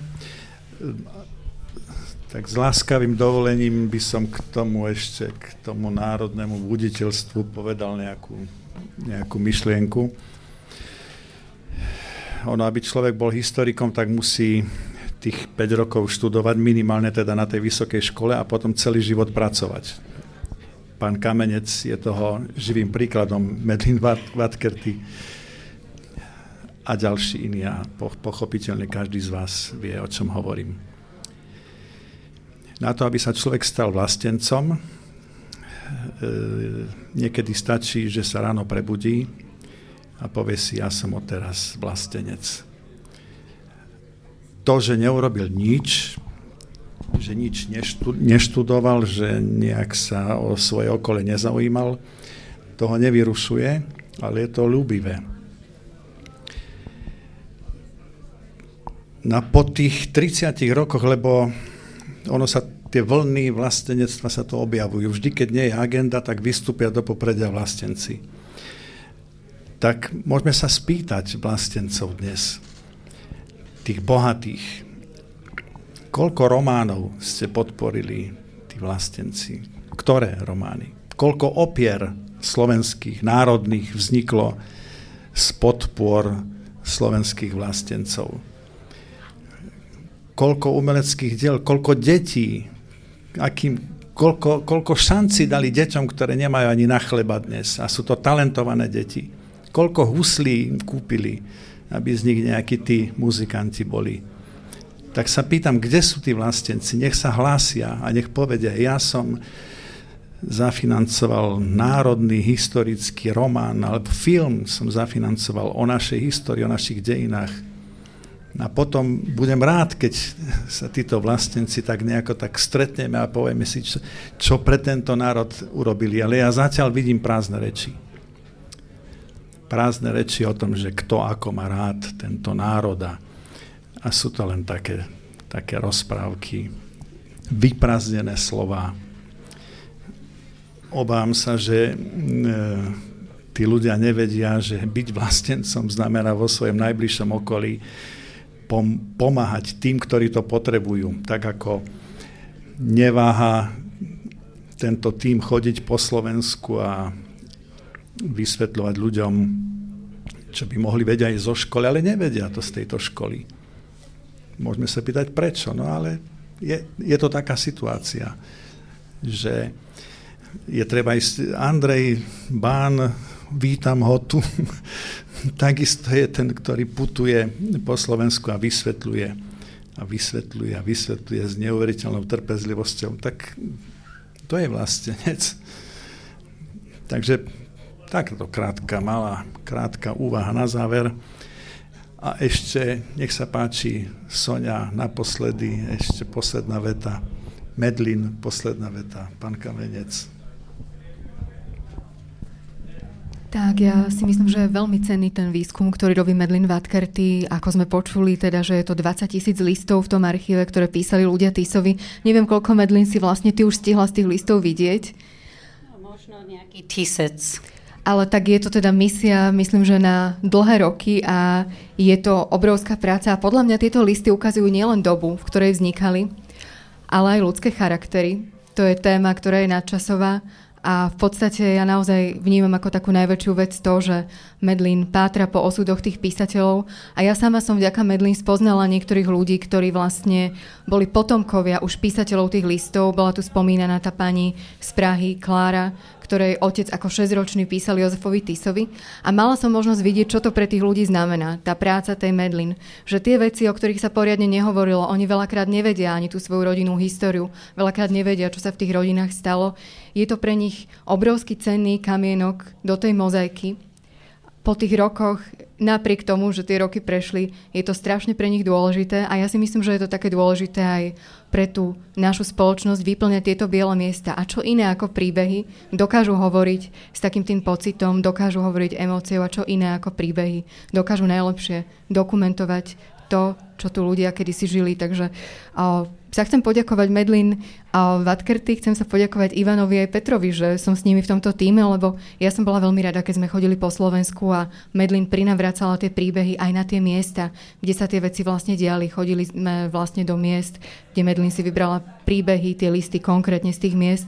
Takže o toto bolo možno také zaujímavejšie, že tieto veci sa vracajú nejakým spôsobom do verejnej pamäti a myslím, že je to dosť veľká vec, ale teda už hovorím veľmi dlho, nebola to jedna veta. Takže dávam slovo asi ďalej. A ja len poviem, ďakujem veľmi pekne za pozornosť a koľko som potešená, že je záujem o tom výskume. Ďakujem vám veľmi pekne.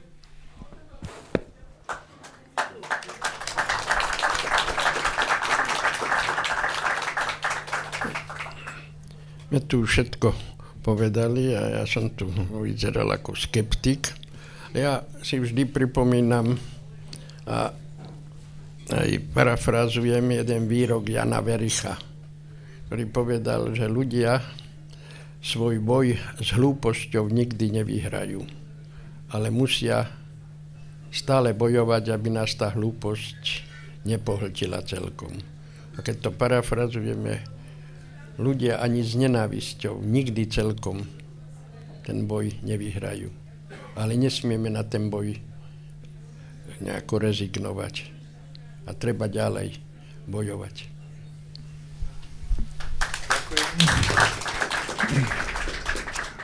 Ďakujem Soni Ďarfášovej, Medlin Vatkerty, Ivanovi Kamencovi.